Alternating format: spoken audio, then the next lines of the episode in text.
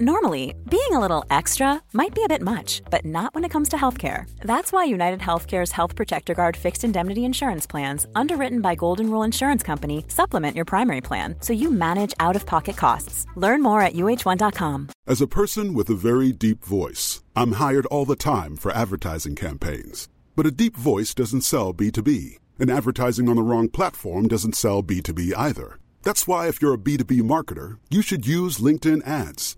LinkedIn has the targeting capabilities to help you reach the world's largest professional audience. That's right, over 70 million decision makers all in one place. All the big wigs, then medium wigs, also small wigs who are on the path to becoming big wigs. Okay, that's enough about wigs. LinkedIn ads allows you to focus on getting your B2B message to the right people. So, does that mean you should use ads on LinkedIn instead of hiring me, the man with the deepest voice in the world? Yes. Yes, it does. Get started today and see why LinkedIn is the place to be to be. We'll even give you a $100 credit on your next campaign. Go to linkedin.com slash results to claim your credit. That's linkedin.com slash results. Terms and conditions apply.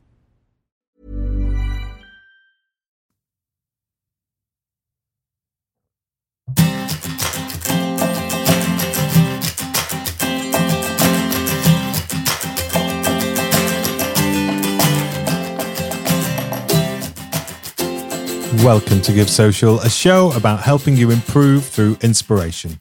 Each week, we discuss things that make your heart sing through stories, interviews, and debate. Every day, normal people do amazing things in business, charity, or through self improvement, and we are here to celebrate them. My name's Rob. And I'm Jen. So, if you're looking for authentic, down to earth, and practical help to build a better life, then we welcome you to the show. And just to make sure you never miss an episode or one of our bonus podcasts that we might sneak in from time to time, don't forget to subscribe through your preferred podcast provider. It's easy and more importantly, it's free. Now, let's get on with today's show. Today is our final episode of the series before we take a short break until the end of 2020. When we started this podcast, we were in the middle of lockdown here in the UK we thought we would do our first 10 episodes through to October, and then we would be celebrating how we have emerged from COVID 19 and looking forward to life in a new future. Well, it hasn't all gone exactly how many of us thought. So we're still in the middle of a lockdown in whatever capacity you may see it or experience it. And it looks as though we may be at the start of a second wave in part of the world too. But this podcast wasn't meant to be just about COVID 19. Yes, we couldn't ignore it, but the whole show wasn't going to be about the global pandemic. This show was about hope, inspiration, triumph over adversity, and celebrating the kindness we see every day in the world.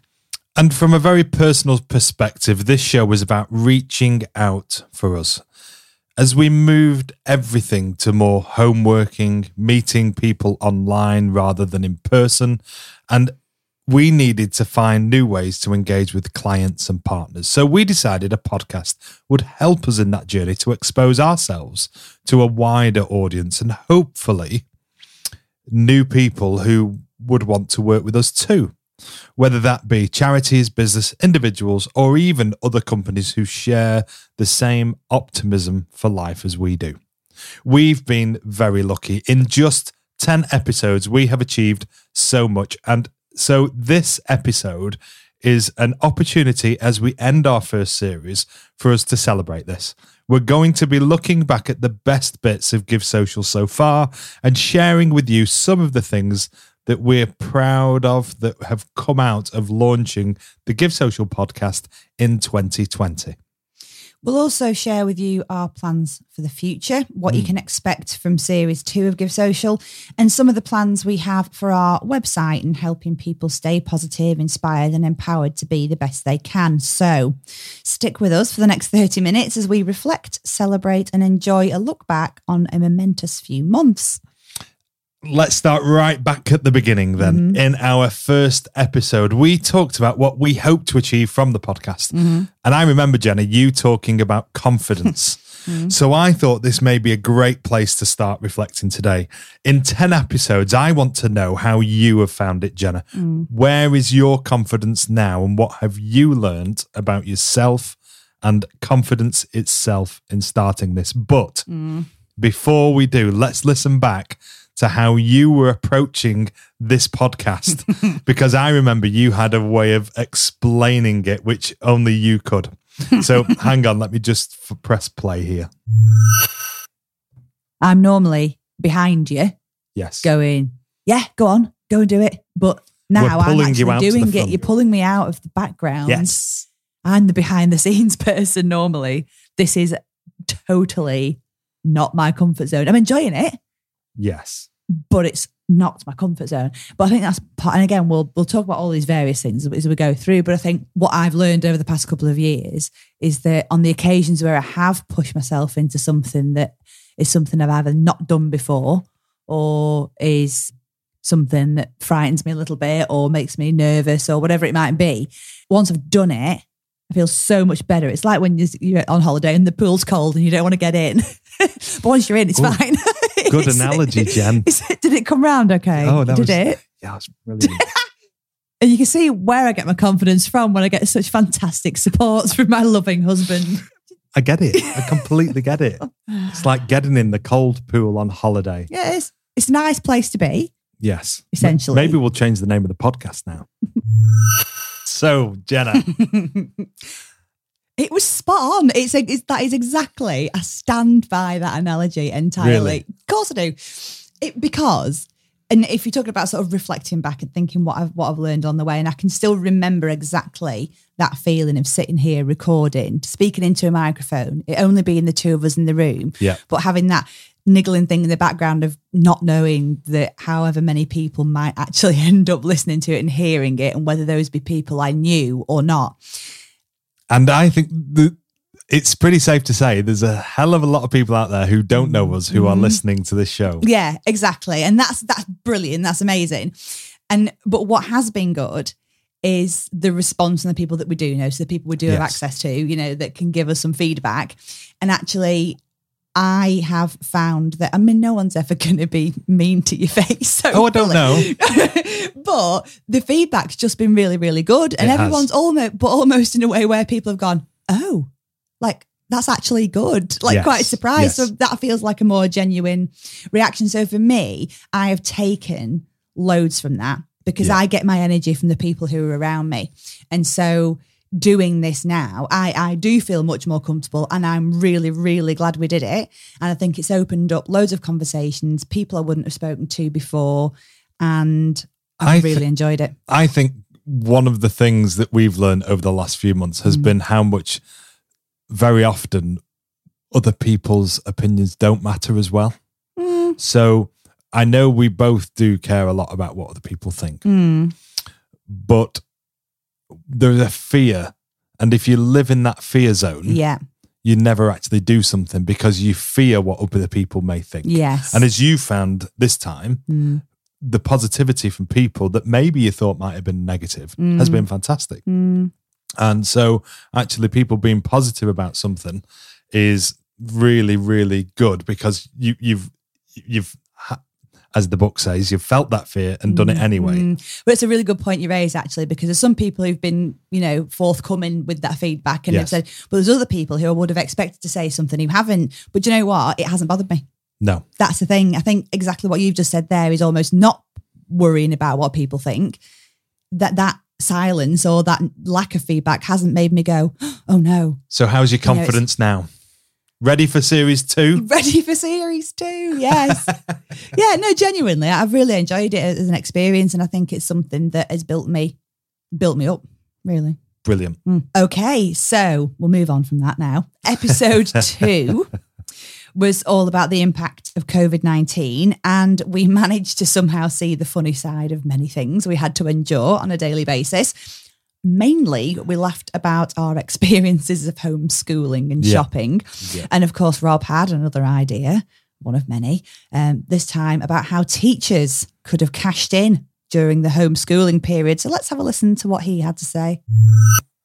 I I do think teachers do a fantastic job. Mhm. Uh, I think parents are at a disadvantage to teachers Yes, because children talk back to their parents much more than they talk back to teachers. true. I did have to use the teachers on occasion to say, "Well, I'll have to tell your teacher you've not done it then."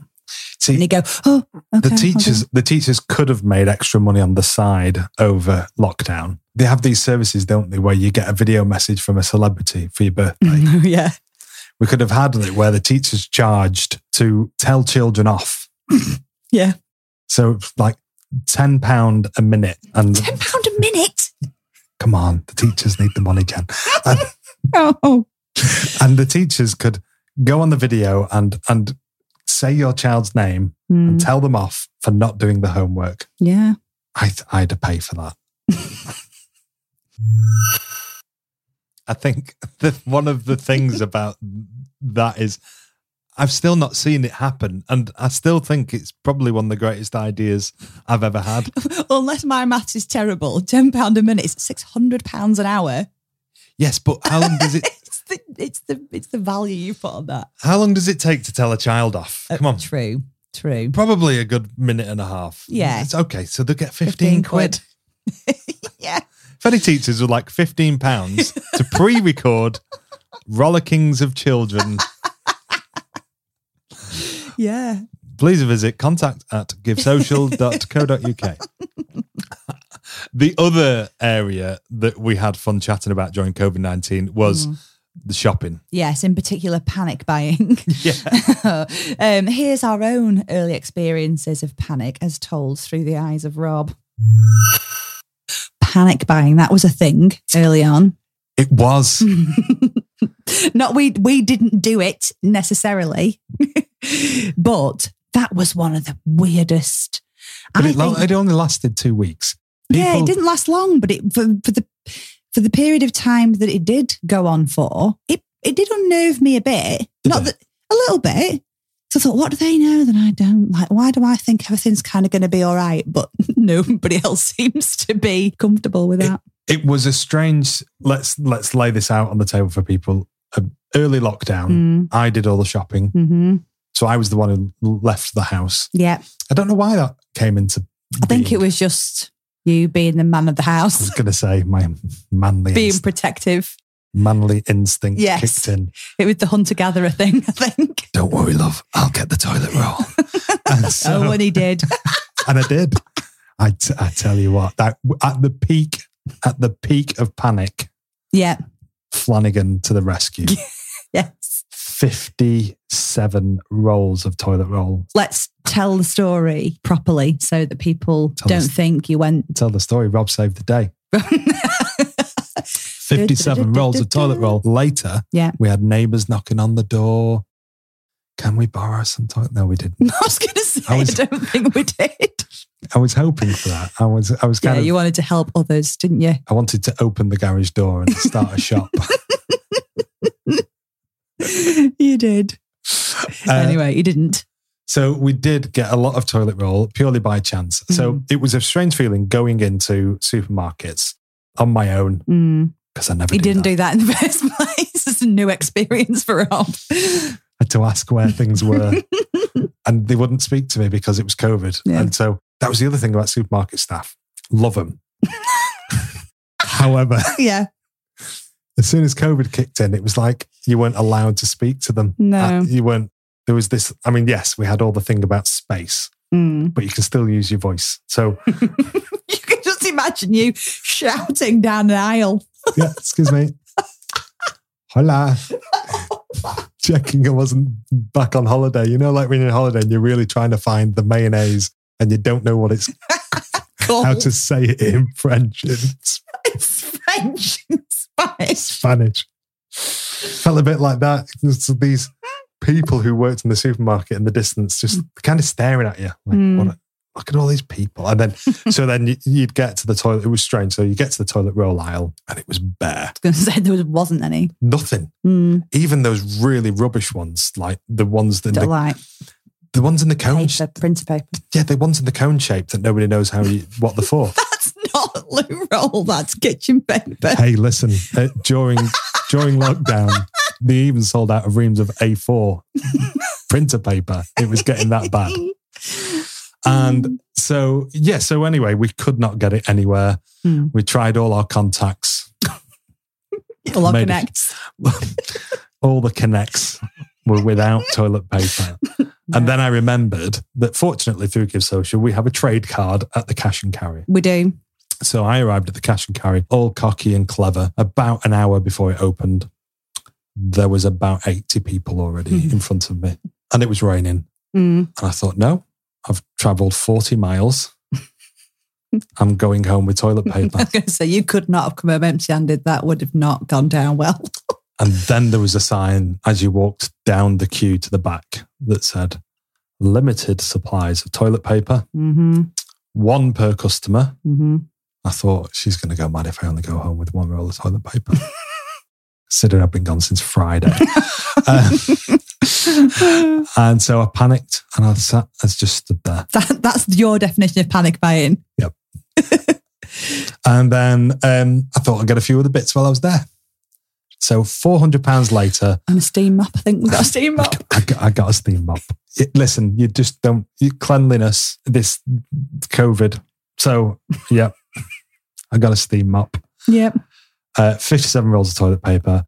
Yeah, but can we just can we explain the fifty-seven? So when it said one per customer, what it meant was one crate, pretty much, of Yes. toilet rolls per customer. Yes. So not just one No, I packet. didn't. I didn't go in 57 times. No, exactly. Yeah, the, the smallest. so we actually ended up, but I think we probably felt a little bit guilty afterwards because then we thought, oh no, people might think we've been panic buying when Yeah. that was never the intention, and yet we've come away with this many loo rolls. It was like going to Alton Towers and they had a special on where they were giving away free something. I'm tr- come on, I'm trying to set the scene here, Jen. Imagine you've got all these people trying to get in. You've got a queue for two hours to get in. Yeah. You get in, and then there was just like the most secure area. And this area was covered by cones, security guards, barriers, and behind it was toilet roll. and it had forklift trucks going mental, literally just riding around with big crates of toilet roll on them. And then members of staff throwing packs of 57 toilet rolls over the barrier as people caught them and they could have one in their trolley. It was Ridiculous. it was crazy. So I was glad to get home. The other thing you bought, and this was my request, was some UHT milk, some long life milk. Because I, yes. this is what I mean about how it affected me weirdly. So- I didn't go out and panic buy, but for some reason I had it in my head that it was really important that we had UHT milk just in case we So how many times in our life we've been together a long time? over 15 years. We've been together a long time, Jenna. How many times in our life have we bought UHT milk? zero. Actually, zero occasions. But it was just the thought of just not being able to have a brew. And how many bottles of UHT you milk? got do we- six. yeah. No, sorry. How many bottles of UHT milk do we have left? Six. We've got a good few months left on them yet. I'll get them. I'll get them. Yeah, I'll find something. I'll get them We- used. we could do a whole episode on UHT milk. I don't get it.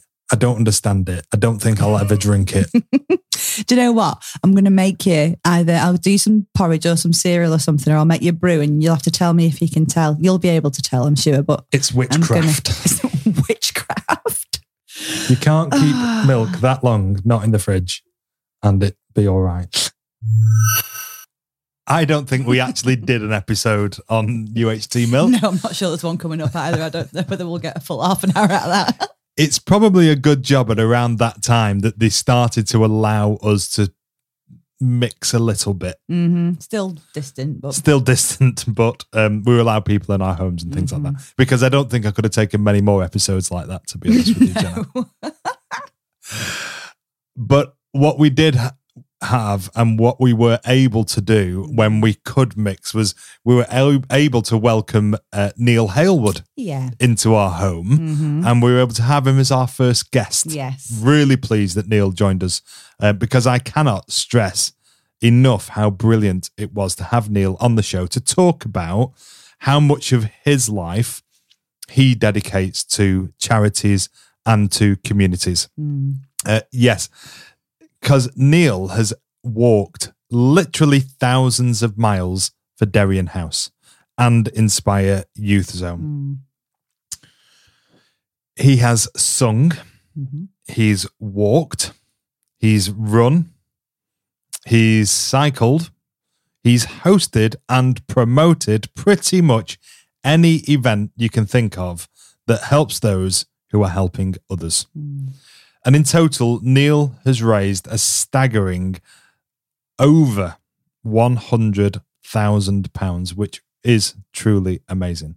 So during lockdown, Neil had charity events live on Facebook. Mm-hmm. Nothing was going to stop him. No. And this included entertainment from live musicians, and he even had his own version of Play Your Cards Right.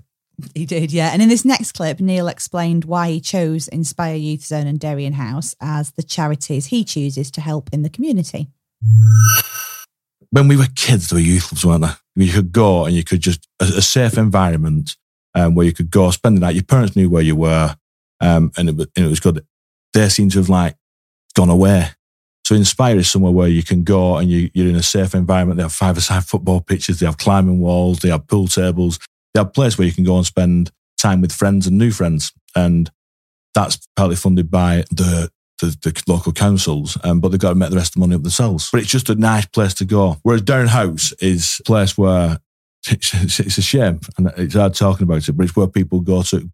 They're going to die at some point, and it's Yeah. it is hard to discuss. And so when you think, I think they have to deal with 400 children a, a year that are on their end of life or they're in for respite care. Yeah. Um, and they get, they need 4.8 million every single year to survive and they get 10%.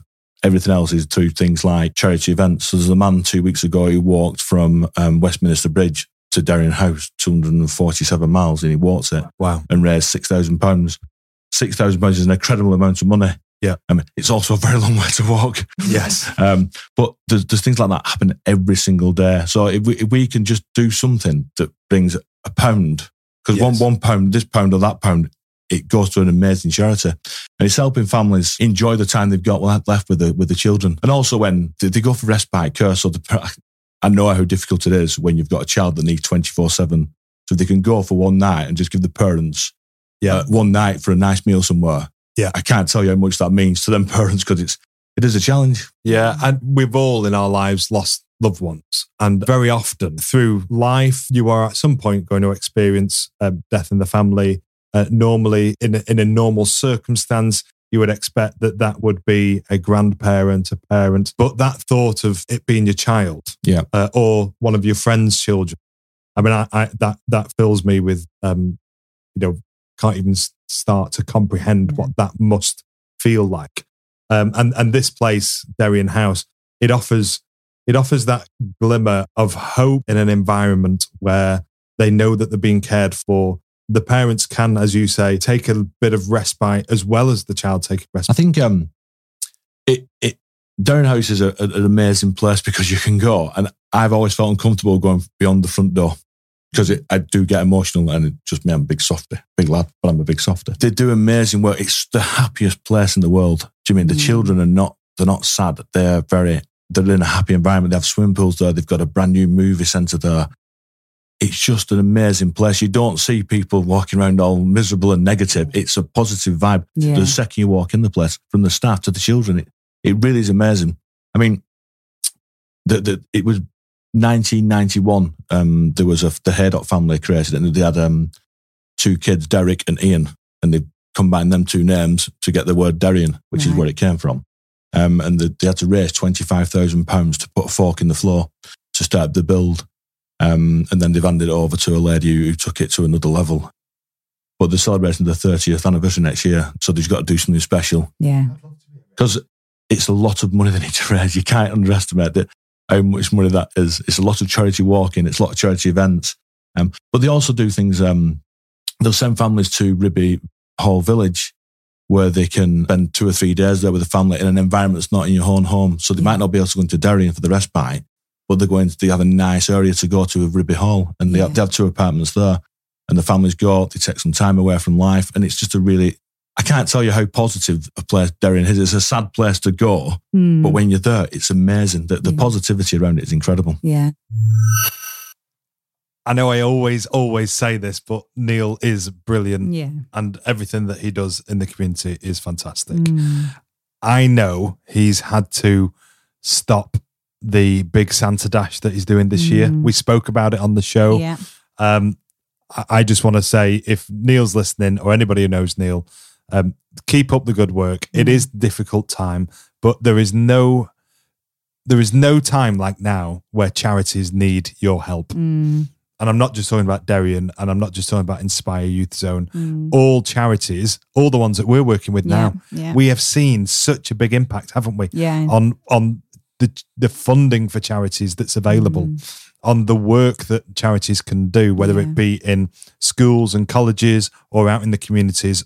So keep those people and those places in the front of your minds when you're thinking about how COVID has impacted all different people. Yeah. But Neil, keep up the good work. We will try and hopefully catch up with Neil at some point in Hmm. series two, maybe. Yes. Now, at the middle of August, we moved into uh, self improvement. So we wanted to take a closer look at personal development planning. And we were particularly looking at increasing um, how we wanted to use this term that we liked, which was the term of self empowerment. Mm. And we're going to probably be talking a lot more about this in Yeah. series two, I think. Well, it threads through so much stuff Yes. that it will it will definitely come up again. but it was the inspiration from someone else that got us thinking about how we view good deeds and how we view charity work and the perspective of trying to help others yet this not being as easy as it sounds if you want to make this your livelihood Yeah. So let's have a listen to what we said and then we'll have a quick chat about it Mm-hmm. the other one I, who really inspires me is dan Pallotta. Dan Yep. So Dan Pallotta talks about the way in which society is geared, particularly towards making people feel guilty for the, for how they improve lives of others, but also how they want to have a high standard of living while they're doing it. Yeah. So making money out of charitable enterprise, essentially, that people feel guilty. Yes, They don't feel like they should make money out. They should be doing it because they want to help others, and that should be enough. Yes, Society tells you that you that's not an area you go into if you want to make any money. this is it. And so I first saw Dan Pallotta do a TED talk. Mm. I think it was about 2014, and I will put the link to the to the TED talk. I'll put it on the website. Yeah, I'll, yeah, I'll make sure I yeah. link to it. But I I had struggled for quite a while around how do how can I do all this stuff that I want to do to help other people Mm. and to kind of give more of myself to others. But how do I balance that with wanting to have a nice house and a nice Mm. car and um and and a lifestyle that I can see the only way of achieving that would be to go and work in private industry. Mm. And so Dan really, really poses these questions about, um, you know, the, for example, it shouldn't be a choice between helping somebody Mm. or going to work in a bank Yeah. because that choice predominantly is going to be based on money. Yeah. And that shouldn't be a choice. But Mm. also, he talks about the bigger picture stuff as well, the strategy stuff, the stuff which I really get excited about. And when we talk about strategy, he talks about people like Amazon who went six years without making a profit. But throughout that time, the investment for that company continued Mm. because people had faith in where that was going. Yeah. Now we've fast forward nearly 10 years from when Dan Pallotta first did that talk. Mm. Look where Amazon is now. Yeah. Now imagine you are setting up a charity or a social enterprise Yeah. and you're going to say to people, I need you to invest in this, but I'm not going to help people Mm. for the first 10 years. Yeah. How many people do you think you would actually get investing in that idea? Well, exactly. and this is where I would love, and this is why we're sat here now. Yeah. What we're trying to do, and Mm. we're a really, really, really small part of it, Mm. is Give Social is about trying to turn that perception of helping people on its head Yeah. and making it that little bit more almost fashionable. Yeah, yeah, no, absolutely. And I think that's really important because I think people will, you know, private industry, people will commit time and effort and, like you say, understanding into the fact that you need to make investment not only in money, but in time to build something that Yes. does what it needs to do and is effective at doing it. Exactly. Yet that isn't, that luxury, if you will, isn't afforded to smaller, whether it be charities, whether it be just probably public sector in general, actually. I And- uh, think, And this goes back to that conversation we had about doing good for others in one of the other episodes where we Mm. said, we talked about um, that word I couldn't say, which is philanthropy. Oh, I said it well done. time. Good. And how we look at philanthropists hmm as people who already have loads of money Yeah. and then decide to give that back. Yeah. But what about if we could turn that on its head and start giving now Yeah. and then the money comes later? Yeah. Yeah. Exactly. And so, one of the things that Dan said um, right near the end of his talk that I really liked um, was around um, don't ask a charity about the rate of their overheads, ask about the, sta- the scale of their dreams. Yeah. And so, to finish this episode, uh, the question I think I would leave people with is not to get hung up on what you've been able to do so far. Yeah. Or not. Okay, yeah, or Yeah. not, but really focus on how big your dream is and what small things can you do today to start moving towards achieving that. Yeah. And I think bringing this back to now, Mm, that conversation has more relevance now than it. Yeah. than it did a month ago Yeah. or a month and a half ago. Yeah. there is no better opportunity now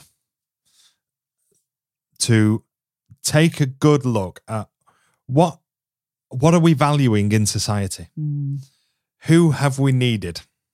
And i and this is something that we've seen people talking about on radio shows and tv key workers. Mm, what is a key worker? Mhm. what value do we put on those as opposed to other areas of work where there's some people would say a false value in some of that? Yeah. Um, and it's that gap between high salary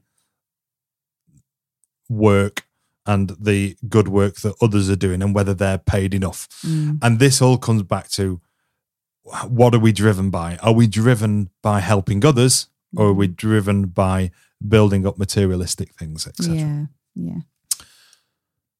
it's always something for us to consider and i'm sure it will keep coming up in years to come.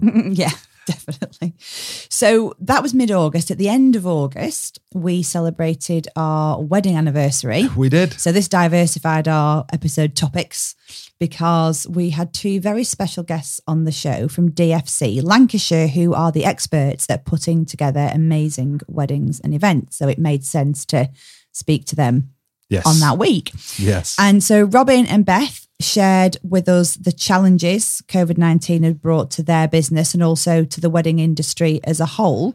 But there was also lots of positivity and inspiration, which is what we always like to celebrate on this show. Yeah, and the bit I want to pick up on here is when Robin talked about what made his wedding and events company different from mm. everyone else's. We always talk about being in a niche or making yourself different than mm. everybody else within the market. Mm-hmm. So, but he also gave us a few tips on what makes a good wedding speech. Mm-hmm. So, what I've done is put together my favorite bits from that episode, mm-hmm. and we'll try and get that on now. But yeah, bas- but yeah, basically, I started off in a bar and uh, started off on vinyl. From vinyl, I started doing people's parties. Went away to Australia, came back, and my mother, God love her, called this agent up in uh, Cheshire and said, "Hi, my son's a DJ. Can he come and do weddings?" So, 23 year old lad started doing weddings. Still looked about 18 then. Started doing these weddings, but the money doing weddings was so much better than doing bars. So I pretty much started working with this agent. I started booking his DJs for him got poached by another agency, started booking their DJs for them. And I got to a point of, and it's a story I tell all the time, and Beth, it's sick of hearing the story. I used to be the DJ manager. On a Monday morning, I would call the venues. The venues would say, DJ at the weekend was absolutely brilliant, but the DJ that sent the week before had a load of lights. Can you send the DJ from the weekend just gone with the DJs from the weekend before with his lights? So I was like, there has to be a better solution here. And, and our solution was we need to create a brand. So venues and clients knew what they were getting. They were going to get a black tie host. They were going to get this set up. They were going to get this playlist played. And literally that's where the whole, the DFC experience came from because it's 50% what the DJ does on the night and it's 50% what Beth and the team do at DFC before the actual event. And then you decided that actually what you were going to do, provide some consistency. And no matter who they booked, if they booked it through you, they got the same experience every time.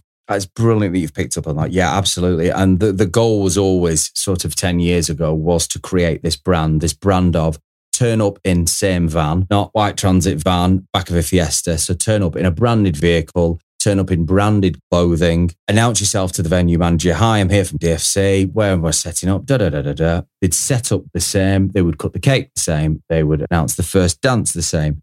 They would basically not talk all night on the microphone. We run the DJ side of the business now off what's called a code of conduct.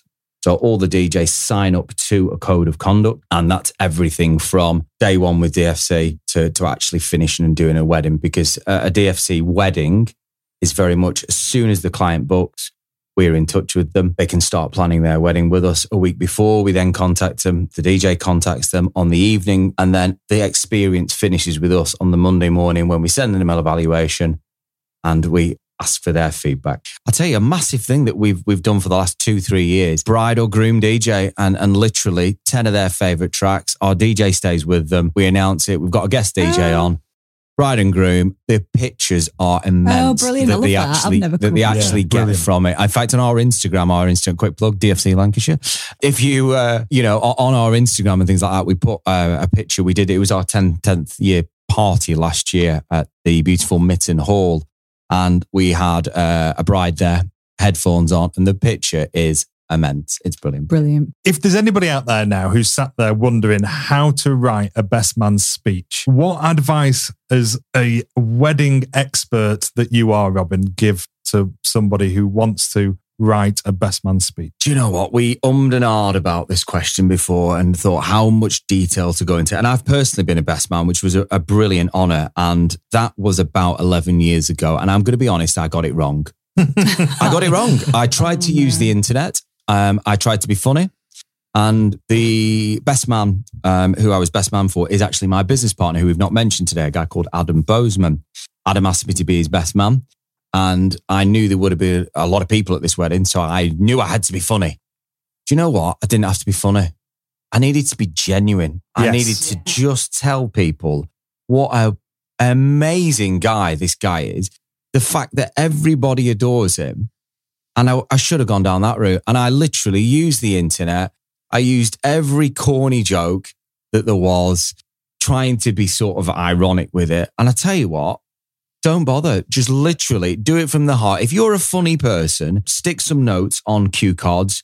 Or equally, if you're more of a nervous person, there are loads of things you could do. Some of the best ones that I've seen, probably taken from your guy's wedding, where they've um, they've either asked a singer to do something, they have produced something pre-wedding, Yes. and that's brilliant. And you know, we can we can definitely help that. We've done that in the in the past. We've done that with Father of the Bride speeches, where we can pre-record something, we can read something out. But I think my one big tip is use the internet for maybe the formalities of what you need to say, but don't use the internet for jokes and just be yourself. I think I can. We can all relate to being at that wedding where the best man stands up and just reels off a load of jokes that you've heard loads of times. Yeah. I remember going to one wedding once, and the best man's speech was just over an hour and a half. Or I can beat that. I can do an hour and three quarters. And I didn't preempt my toilet stop before the speeches because a- as hosts at DFC, we always host the speeches. So we will announce the or the bride or whoever's um, uh, giving the the bride or the, uh, the the the groom away. But yeah, literally an hour and three quarters. That was quite impressive. These episodes are really bringing back some brilliant mm, memories for me, and it's great to listen back to them. Um, mm. and I would say for anybody out there who wants to hear these full episodes, they will all be up there available mm. in Apple, Spotify, YouTube, our website, Deezer, you name it, it's there. Yeah. Um, so by all means, go out, have a look. Um, if there's a certain topic that you're hearing in this episode today that takes your interest, go and find it. Listen to the whole episode. It's free. It's downloadable. Go and grab it. And the other thing is, your brother's best man speech is also available Yes. on the website for people to listen to if they hadn't caught it already. exactly. And the great thing is, we've got that back. We've now got over two and a half million views on that Yeah. video, which is absolutely brilliant. yeah. We had lots of fun in episode six. when we played with the Best Self Co. Discovery decks. Yeah. Uh, the episode was probably our first fully non scripted show Yeah. where we had literally no idea what was coming next as we played the game live as part of the podcast show. Yeah. We did this um, together. Mm-hmm. We enjoyed the cards and we shared our experiences of them on the website afterwards as well. Mm-hmm. So be sure to check that out if you want to see a review of the Best Self Co Discovery decks. Yeah, I mean, I really like the completely random and unexpected start we had when I got to ask you the first question and quite how we got to where we did. I don't know, but let's recap when Rob was asked what I thought was a fairly simple question. Would you rather have a cook or a maid? Oh, would I rather have a cook or a maid? Hang on, I'm both, aren't I? I would ra- I would rather have a cook. I think. I think. Hang on. I, I would. I'm going with cook Hmm. because although I do enjoy cooking every now and again, I don't really do it much. I'll be honest. True. I, I do cooking most when I've got a surge for healthy and being productive. Hmm. But I've got to be honest, it's not something I spend a lot of time doing. No. I was going to say, are you going to say that you do more cleaning? No, no. 'Cause this is not No, a true reflection. I think a maid would get in my way. All I because can, they aren't confined to one room. yes, I can. All, all, all I'm thinking now is I'm going to be in a room doing something, and the maid's going to walk in. And okay, we'll leave that there. no, not like that. I just mean if I'm busy and a maid can just cruise through the house, walking in different rooms Yeah. and clean. Hmm. And no, okay. Give so me you a don't cook. want anybody who wanders. I've completely convinced myself I want to cook. Okay, fine. it just tickle me still that one. I, I'm not even going to say anything. I'm sticking by the fact that I would much rather have a cook than a maid, and we'll just leave it there. I think. yes, I think so. Not every episode is fun and jovial. Um, we do try and make sure that every episode is positive, though, Mhm. and we can't recap without reflecting on the very, for me, the very special time that we spent chatting with Figen Murray. For those of you who missed episode seven, uh, we encourage you to go back and take a listen because this was a moving and inspirational interview for us. We were so thankful to Figen um, for her taking the time to tell us all about Martin, her son, who was killed in the Manchester Arena attack following the Ariana Grande concert in 2017, but also the inspirational story of how she has dedicated her life now to promoting kindness, compassion, and forgiveness. So rather than say anything else, here is Figen in her own words describing why and how she manages to use her grief and the experience of losing Martin to bring more light into the world for those she can help along the way. I think the way that you've dealt with it, both you and all of your children as well, is nothing else but inspirational, really. And I think that's what our show is all about. And that's why we wanted to speak to you. And I think particularly how you have navigated all of this over the past three years is just phenomenal, really. So what we want to talk to you about now is the work you do with young people in schools. You've mentioned it briefly already and the work that you do now to promote peace and kindness and tolerance in Martin's memory. Yeah, because of their young age, both both brothers, I I felt that first year I couldn't do anything. I was like uh, initially in cloud cuckoo land, zombie land, wherever. I was grieving like mad. I was crying a lot in private. And the first year I wasn't capable of doing anything. But I did say to my husband, as soon as that first anniversary is over, I need to go and talk to young people. I felt very, very compelled because they were so young. And, and I, I became aware that people are being led down a bad route through the internet. And I felt that actually at the same time, I felt that young people, that there's a real sense of awakening when I think of young people dealing with climate change now and finally alerting us grown ups that it's not okay what we've done for their future. So I felt that, okay, young people are the answer here. Young people are our hope for a better world. And I started going to schools and talked to them, obviously, about what happened to us as a family, but also that I, I want them to, to think that I'm not just there to tell them a sad story, but actually the purpose of me going is to talk about, obviously, uh, taking extreme caution what they see online. And also, you know, when you go to schools and you ask how many of you have come across um, terrorism related stuff online by accident. And out of 100 kids, there's usually at least 40 hands coming up, which is enormous, you know, and uh, it's quite concerning. So I talk to them about that. But most importantly, and that's the message I leave them with, I want them to know, I say to them, look, you're the future grown ups, you're the future educators, policymakers, lawyers, solicitors, whatever. You are, you are the people who will shape your future and you have a responsibility to make it the best future you can.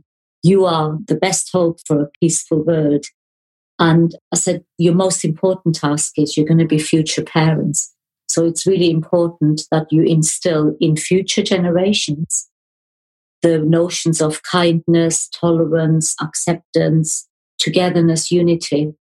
And I always say you need to not fear difference. You need to embrace it as enrichment to your own lives. Those are really important messages. Listening back to Figen there still brings a lot of emotion out in me mm. just because not just of what she told us during the show, but now we can see that we've got the public inquiry still going on.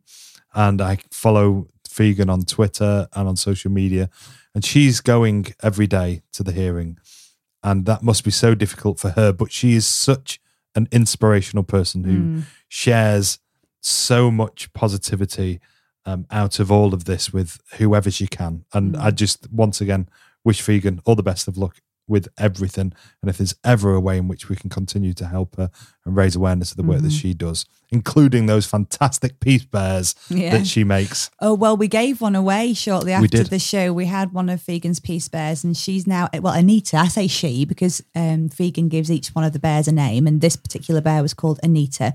And Anita has now found her new home uh, with a lady in Manchester. And uh, yeah, so we're really pleased about that, which is a nice end to that recap of the episode, I think.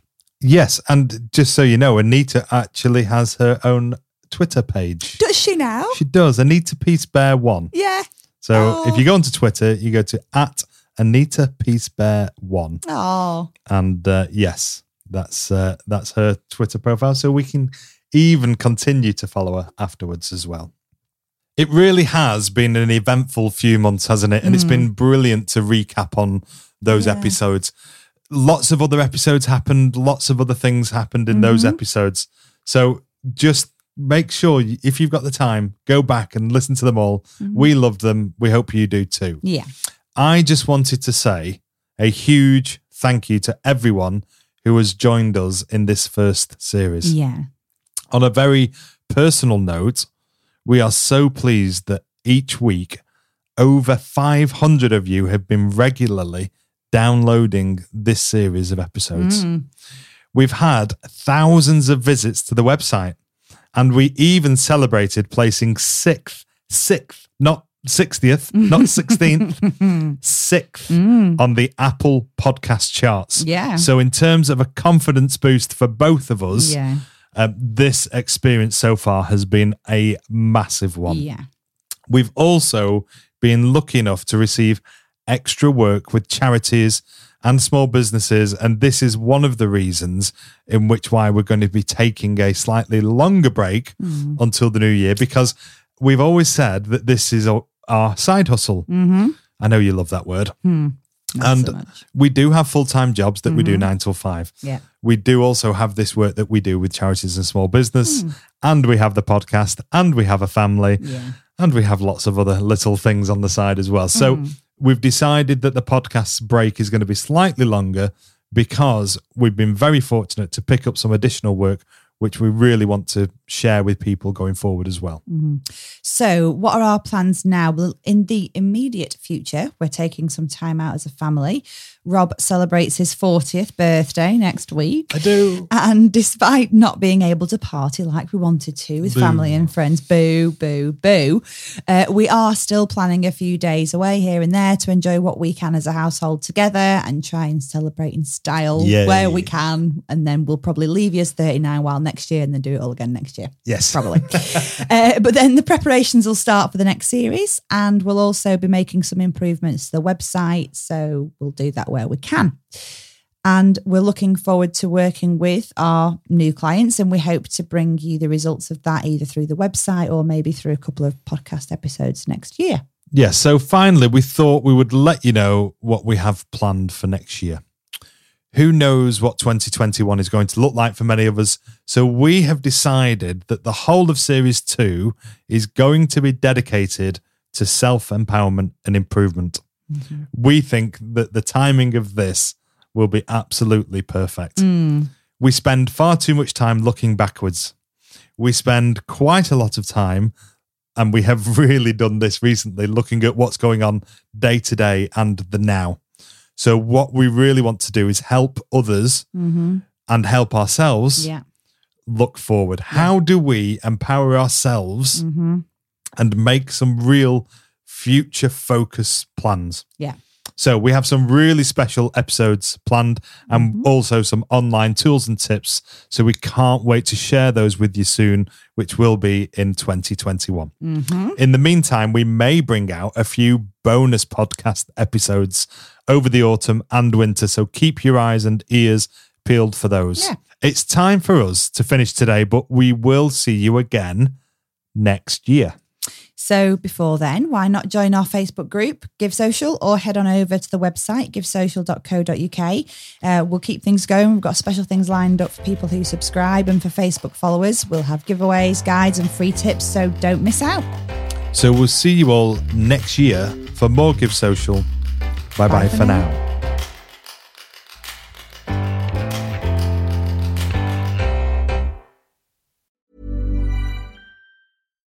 The number one selling product of its kind with over 20 years of research and innovation. Botox Cosmetic, out toxin A, is a prescription medicine used to temporarily make moderate to severe frown lines, crow's feet, and forehead lines look better in adults. Effects of Botox Cosmetic may spread hours to weeks after injection, causing serious symptoms. Alert your doctor right away as difficulty swallowing, speaking, breathing, eye problems, or muscle weakness may be a sign of a life threatening condition. Patients with these conditions before injection are at highest risk. Don't receive Botox Cosmetic if you have a skin infection. Side effects may include allergic reactions, injection site pain, headache, eyebrow and eyelid drooping, and eyelid swelling. Allergic reactions can include rash, welts, asthma symptoms, and dizziness. Tell your doctor about medical history, muscle or nerve conditions including ALS or Lou Gehrig's disease, myasthenia gravis, or Lambert Eaton syndrome and medications, including botulinum toxins, as these may increase the risk of serious side effects. For full safety information, visit BotoxCosmetic.com or call 877 351 0300. See for yourself at BotoxCosmetic.com.